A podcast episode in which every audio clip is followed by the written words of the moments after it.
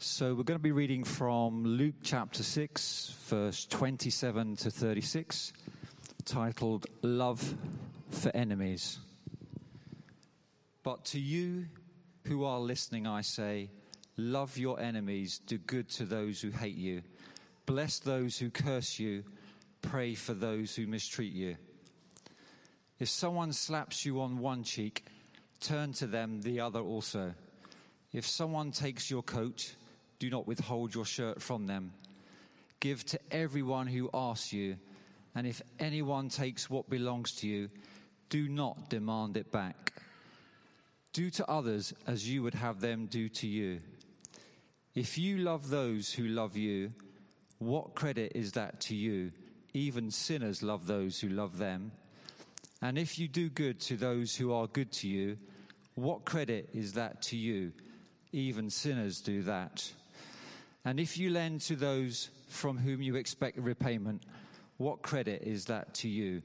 Even sinners lend to sinners, expecting to be, to be repaid in full. But love your enemies, do good to them, and lend to them without expecting to get anything back. Then your reward will be great, and you will be children of the Most High, because He is kind to the ungrateful and wicked. Be merciful, just as your Father is merciful. Thank you. Thanks so much. Good morning. It's great to be back with you. And uh, thanks for those of you who have been in touch since I was last here. And it's a real encouragement to hear from you. And welcome to those who are in the VIP lounge next door. I hope you're able to come and say hi after the service. Wasn't that a wonderful time of worship? Praise God. Praise God. Do you raise your hands in worship? Out of interest. What, what are we doing when we do that? Wherever you go in the world, if you don't know the language, what does this mean? What does this mean? I surrender. I surrender. Saying to God, I surrender. You know, I, I don't know about you, but I find the hardest thing about being a Christian is giving over control.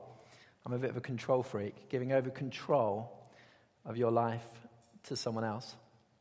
I surrender. You know, um, you hear about pop stars and film stars when they get a bit big for their boots. Have you heard about where they have like a rider in their contract so that wherever they go, they are only allowed to be given red M&Ms or they have to have the water at a specific temperature? Well, last time I was here, I found the lectern a bit low, so my, I, I, had a rider in my contract for today. I said the lectern needs to be raised because I can't see my notes. And so I've got here, and the lectern's nice and high. And as I was doing the sound check, I said, I think last time there must have been like a, a little person doing the speak. And they said, Yeah, that was Jim.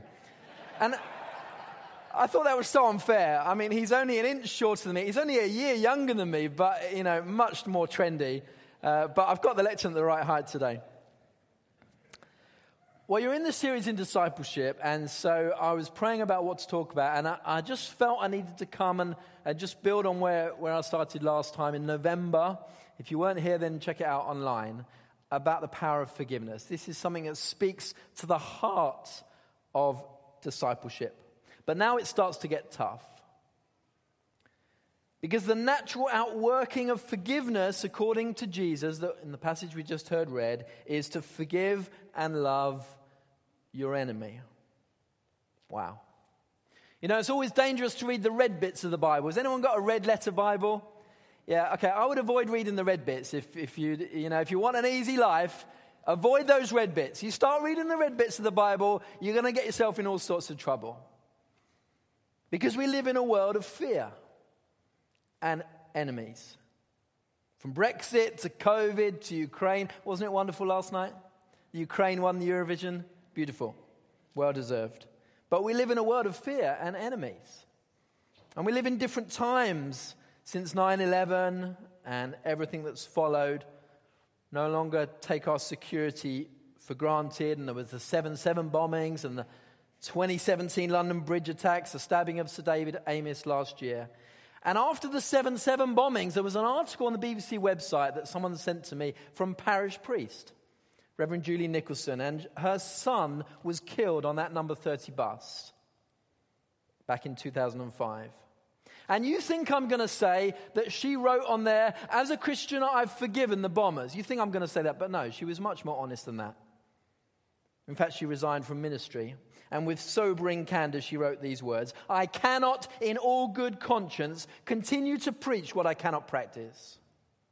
I cannot forgive them, she wrote. I will not forgive them.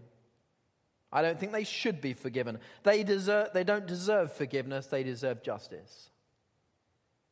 And she was absolutely right. Would we have felt any differently? In other words, there are times when forgiveness seems just plain wrong, perverse even. So, how do we reconcile a God of love and mercy who also claims to be a God of justice? Well, justice is about exact rep- retribution, it's the basis of our legal system. The punishment must be proportionate to the crime. If not, it's unjust. But Jesus goes beyond justice and shows there's another way to live, a better way. Question How does an aeroplane stay in the sky? I mean, it doesn't make sense, does it? It's so heavy. And, and there's gravity as well. How does the aeroplane stay in the sky? Anyone know? It's a real question. I don't know the answer, by the way. No, okay, I do know the answer. The answer is that the force of gravity is overcome by a greater force the force of aerodynamics, thrust. Now, does gravity disappear when a plane is in the sky? No. If it did, then the plane would shoot out into space. But a greater force comes, and working together with gravity makes it fly. It's what James is getting at in James 2:13 when he says mercy triumphs over judgment. Mercy trumps justice. Now does justice disappear when God forgives? By no means. In fact, there would be no forgiveness without it. But mercy comes as a greater force, and working together with justice sets us free. Read Romans 3 when you get home. Paul explains it much better than I could. For all have sinned and fallen short of the glory of God. All agree so far? But we, the sinners, have been justified freely by his grace. How? How do those two things go together? Because God presented Christ as an atoning sacrifice for our sin, he did this to demonstrate his justice. In Christ, mercy and justice meet. Well, that's the theory. But what does it look like in practice? Well, to our passage and Luke 6, Jesus says in verse 32 If you love those who love you, what credits that to you?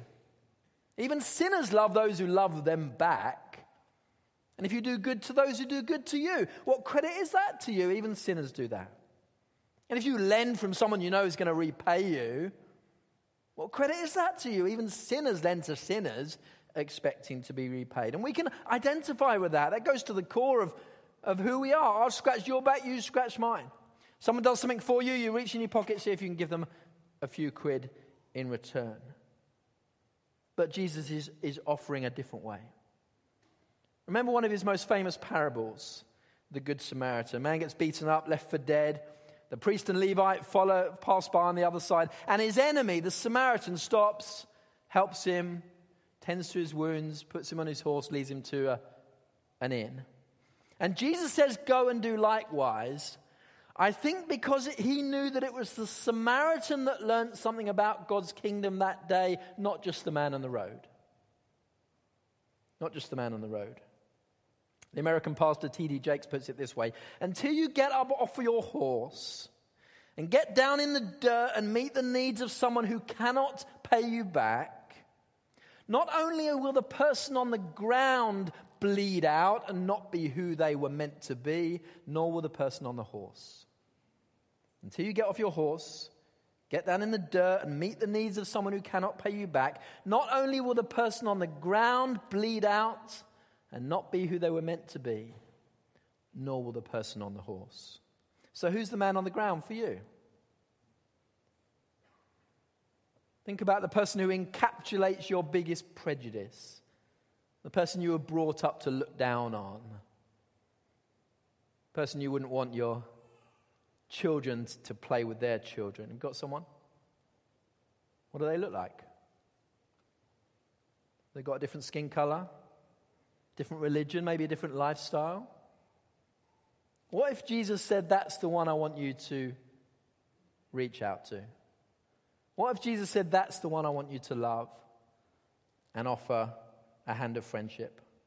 Remember Peter on the roof in Acts 10? Now, he was the leader of the church on earth. First time he preached a sermon, 3,000 people were got saved. That's pretty good. But he had a problem. He hated Gentiles, especially Romans. They were the oppressors. They were the people we had to pay these unfair taxes to. And yet God was preparing a centurion called Cornelius to be saved. And he was going to do it through Peter. And so God had to change Peter's whole mindset. The sheet came down from heaven. You read it when you get home. Three times a year, I, I go to the sex offenders wing in a prison not far from here and visit a friend of mine. It's, it moves me every time. He came to faith in Christ. He handed himself in to the police, and he's been there ever since. His family won't go near him. Plenty of people who would queue up to throw stones, and, and they've got every reason. But whenever I leave, like a broken record round my head are the words of Jesus, Matthew 25, when he says, I was naked and you clothed me. I was hungry and you fed me. I was in prison and you visited me. And the righteous will say to the Lord Jesus, Lord, when, when did we see you hungry? When did we see you naked? When were you in prison, Lord? And he will say, Whatever you did for the least, you actually did for me. You did for me. So if you're not sure who God is calling you to reach out to, to love, find the person who is most powerless, most rejected by society, most outcast, most unworthy, and start with them. Because no one else will. Can you imagine if we all did that? I mean, I talk, you know, I, I go three times a year. I, am not saying this is my everyday life. I'm as much of a hypocrite as anyone else. But can you, can you imagine if that was our priority? If we really said, you know, I mean, I, know, I used to wear a WWJD bracelet until I realized how much of a hypocrite I was. It, was pretty cool when I was 16. But, you know, can you imagine what would Jesus do? Sort of people he hung out with. I mean, it would be exhausting. It would be frustrating. It would be thankless. And people would misunderstand our motives and we, we would get criticized. But it wouldn't be boring. It'd be something to get out of bed for. You know, Jesus was accused of being a glutton and a drunkard for hanging around with sinners. He eventually got assassinated for it. But Jesus made a choice in his life. It says it in Philippians 2 7. He chose to make himself of no. Anyone got the King James Version? Philippians 2 reputation. Of no reputation. Begs the question how much does our reputation matter to us? Are we willing to lose our reputation for the sake of the gospel? Rick Warren put it this way You can give without loving. Easy, isn't it? Yeah, oh, I feel a bit bad for, you know, here's 20 quid. You can give without loving. But you cannot love without giving.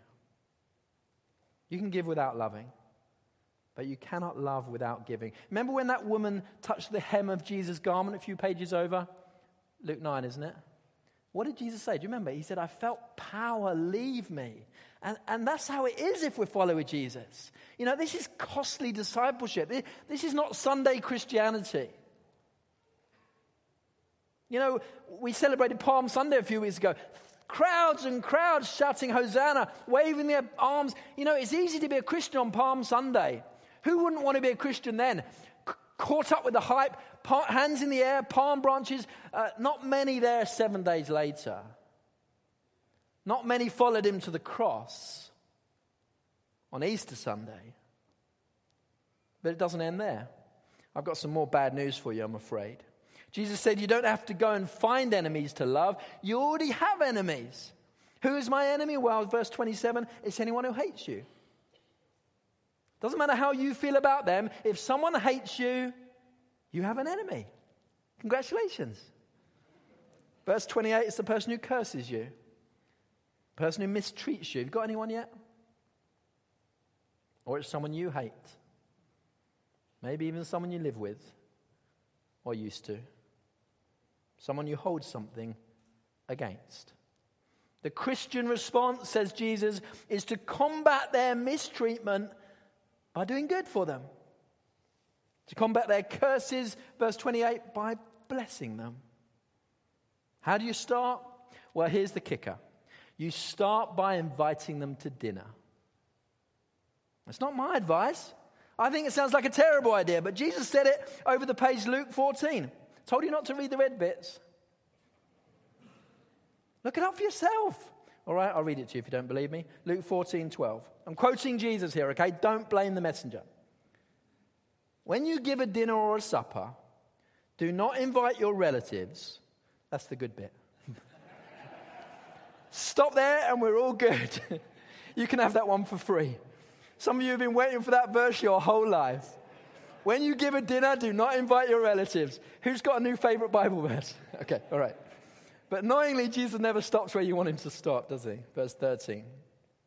But when you give a feast, invite the poor and the lame and the outcast. And you'll be blessed because they can't repay you, but you will be repaid at the resurrection. So, how about it? For real. Next time you have a dinner party, invite the one who doesn't agree with your theology, or the one who winds you up, or the one you've fallen out with. I dare you. We're family. Just maybe you might find that in Christ you can love one another after all. This is what Jesus is trying to get across. Love isn't a feeling.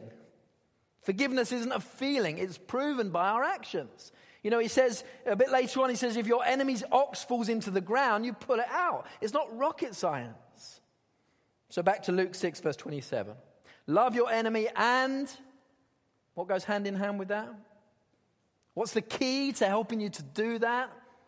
And pray for those who mistreat you. Don't wait until you've made up before praying. One leads to the other. The antidote to holding a grudge is to pray for them. Not pray, you know, I know what you're thinking. I'm going to use the Psalms and say, Lord, may my enemies be thrown against the rocks. No, no, no, not, that's not the prayer I'm talking about. Bless those who mistreat you. Sarah and I were challenged about this a while ago. Someone had been, well, it seemed like they'd been gossiping about us. We'd heard things that had been said, and, and it really hurt people we, we trusted. And, you know, the problem with putting your sermons online is that people will quote you to yourself. It's not fun. And someone said, What about that thing about praying for the person who persecutes you? And uh, so we tried it. Ah, it's really hard. Just praying that God would bless them, prosper them, that they would do well. And, ah, it's tough. And it is. It's a work of the Holy Spirit. But the friend was absolutely right. They said, You'll either stop hating or you'll stop praying. One or the other. But this takes a work of grace. This is not something we do in our own strength. Oh, we love to sing about God's grace for us. But what ought to set us apart as his followers is our grace, our undeserved kindness to others. And if you're thinking, I could never love my enemy, then you are absolutely right. And by the way, of course, I just want to put a little safeguarding in brackets. Of course, I'm not saying to invite someone to dinner if it's going to be a, a really unwise or detrimental thing to, to you. Of course not. I'm more talking about a, a sister or brother in Christ who we've fallen out with. But you're absolutely right. You can't love your enemy. But do you believe that God can love them? Because if so, you're not far from believing that God can love them through you. John says in John, Jesus says in John 15, 5, apart from me, you can do nothing. That is humbling, but also liberating. Because as soon as you believe that apart from me you can do nothing, then you can say with all your heart those words I got us to quote last time. Philippians 4:13, I can do all things through Christ who gives me strength. Do you believe that? Can you say it with me? I can do all things through Christ who gives me strength. One more time. I can do all things through Christ who gives me strength. And unlike former Minister Julie Nicholson, or me for that matter, Jesus isn't one who preaches what he cannot practice. On the cross, he loved his enemies. Romans 5:10 while we were God's enemies Christ died for us. He even prayed for those who persecuted him. As the nails were being rammed into his wrist, what did he say? Father, forgive them. He prayed for them. They know not what they do. Final verse, verse 36. Be merciful as your Father in heaven is merciful. We love our enemies because he loved his enemies, and those enemies were you and me. We love, says 1 John 4:19, because he first loved us. In the same way he loves us, we ought to love one another. Jesus says the two most important things in your life. In fact, he said you could summarize the entire law and the prophets in these two sentences to love God with all your heart and mind and soul and strength, and love your neighbor as you love yourself. So we come full circle back to the parable of the Samaritan. And the problem is that we assume we're the man on the horse. And we think to ourselves when leaving church today, oh, I really ought to help poor people more often. When, of course, you read the parable and you realize that we're the man on the ground broken, bruised, depraved, desperately in need of a Savior. And I wonder whether sometimes I've been like the the other parable of Jesus, who held a tiny debt over my brother when I've been let off such a great debt by the king. I want to close with a testimony from someone who can speak about this with infinite more authority than I can Corrie Ten Boom. I'm sure many of you know her. She hid Jews during the war. She was a Dutch Christian and she was caught and sent to Ravensbrück concentration camp with her whole family. Her father and sister were killed, but she survived. And years later, she was preaching in Germany. And as she was preaching, she recognized one of the guards from Ravensbrück was in the congregation, in the audience. And she just felt rage bubbling up within her. She remembered how he, that very guard, would beat her sister.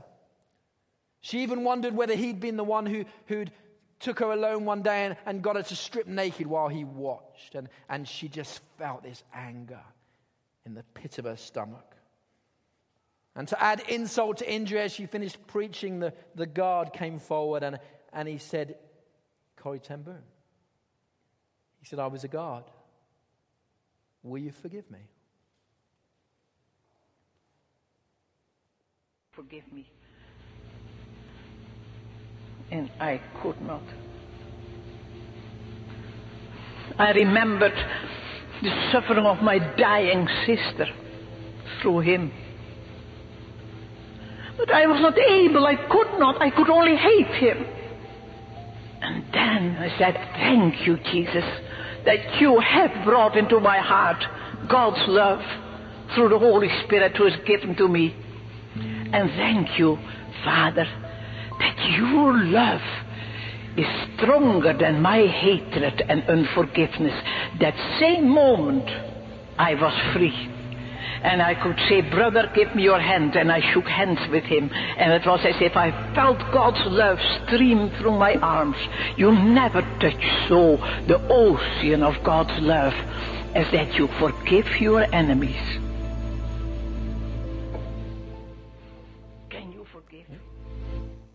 Sorry. Group's going to come and join us. as they do, I, I just want to say the words of an old hymn over you, if I may. Does anyone remember the old hymn by Annie Johnson Flint called He Giveth More Grace? Remember? Let me just read, let me just say this over you, and the group are going to lead us, and then we're going to just have a time of response. But I came across this a while ago. Uh, we're going through my mum's things at the moment, and uh, uh, she's in a care home, and, and this was the one the one she used to sing when I was a child. He giveth more grace as our burdens grow greater.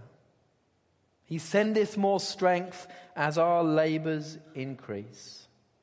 To added afflictions, he addeth his mercy. To multiplied trials, he multiplies peace. When we have exhausted our store of endurance, when our strength has gone and the day is half done, when we reach the end of our hoarded resources, the Father's full giving has only begun. Fear not that thy need shall exceed his provision. Our God ever yearns his resources to share. Lean hard on the arm, unavailing, everlasting. The Father, both thee and thy load, will upbear. His love has no limits, his grace has no measure, his power no boundary known unto man. For out of his infinite riches in Jesus, he giveth giveth and giveth again. Why don't we stay seated? This group are just going to sing a song over us. You can join in or just listen. I think the, the North Chapel are going to stay with us as we do this. And then I'm going to lead us in a prayer before we close our service. This is called Lay It All Down.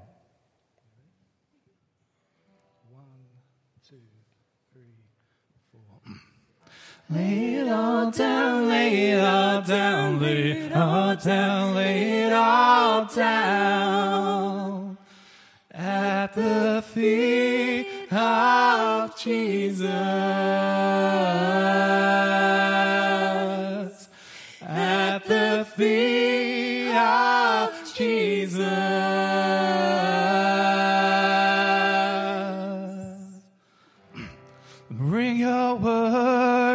Grief, and pain. Every cause you have for shame. Lay all down. Lay all down.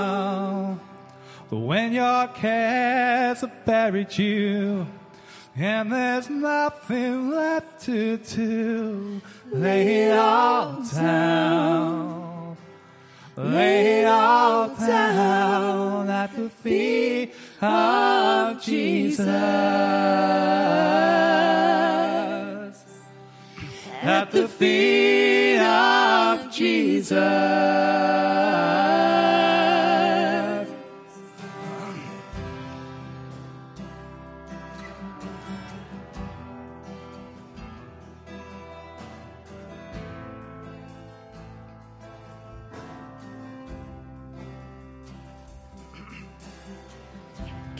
On, but Jah was tired.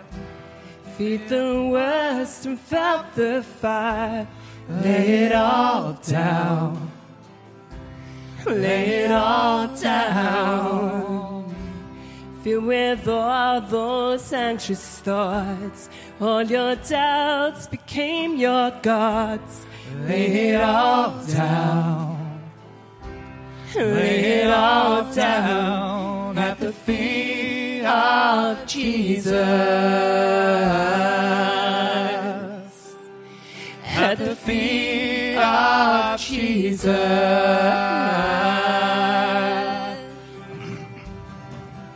Lay it all down, lay it all down, lay it all down, lay it all down.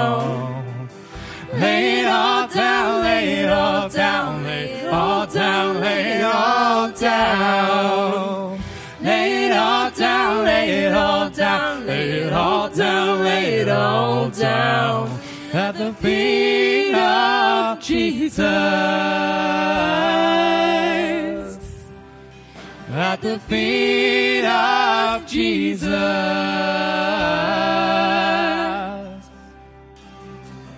When we're giving up on better days, there are memories we can't erase. Lay it all down. Lay it all down. We've come to feel what we can't explain. There's nothing here to ease the pain. Lay it all down. Lay it all down at the feet of Jesus. At the feet of Jesus.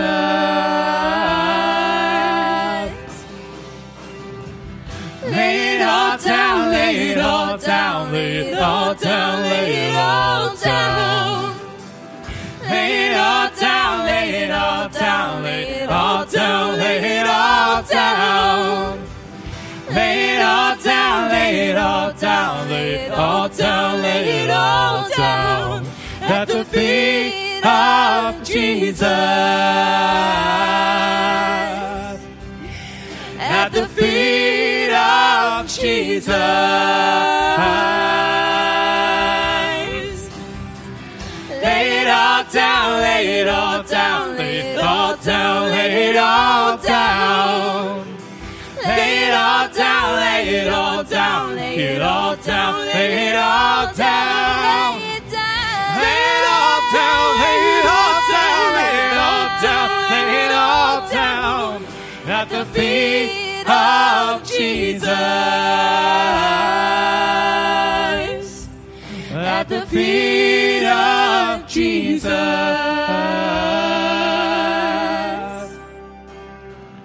Lay it all down, lay it all down, lay it all down, lay it all down. Lay it all down, lay it all down, lay it all down, lay it all down. Lay it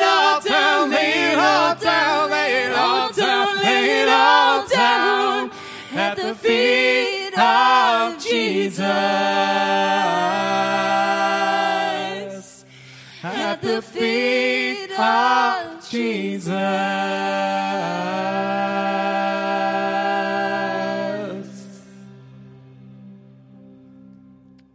Thank you, Lord. Thank you, Lord. Going to keep the lights dimmed. Lord, we just wait on you.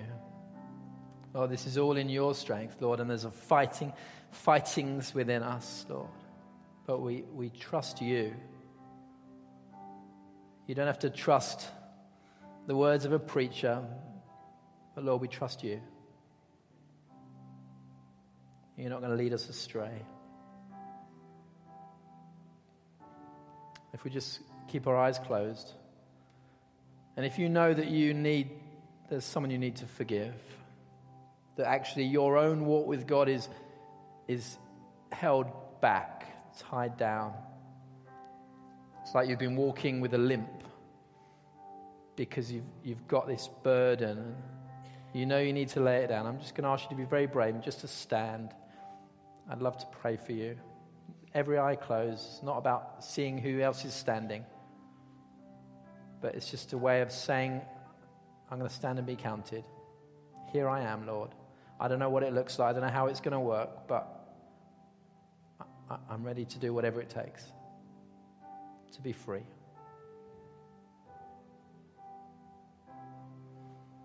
It may need counseling, it may need lots of prayer ministry, it may be a long journey, but, but today is the day where I say, Lord, I'm willing. I'm willing to be free. I'm not going to let that person have power over me anymore. I'm not going to let that event be given the authority to rob me of the joy of the Lord anymore.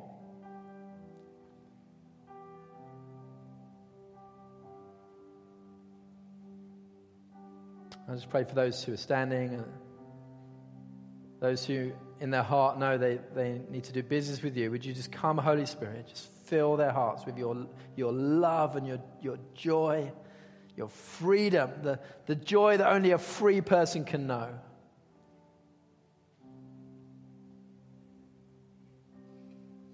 It doesn't mean we paper over the cracks, it doesn't mean we push under the carpet, that you're always going to have a, a, a, scar from the wound, and it, God's going to use that to minister to others, but it's no longer going to be the defining part of your life. It's no longer going to be what occupies your thoughts when you wake in the middle of the night because God has more for you.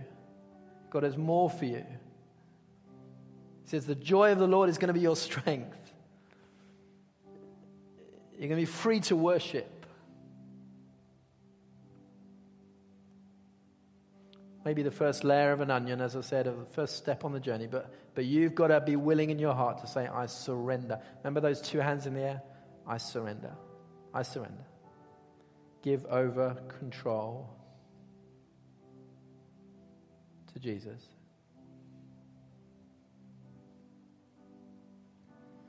If there's others who you know that you've been too safe in your Christian life, you've only mixed with people who are not going to challenge you or just going to, you know that you need to be willing for God to take you beyond the comfort zone to the margins.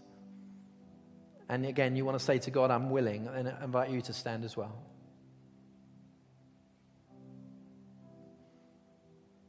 Uh, and Lord, we, we dare to pray that childish seeming prayer, what would Jesus do? In my shoes, I have one life. I have one life.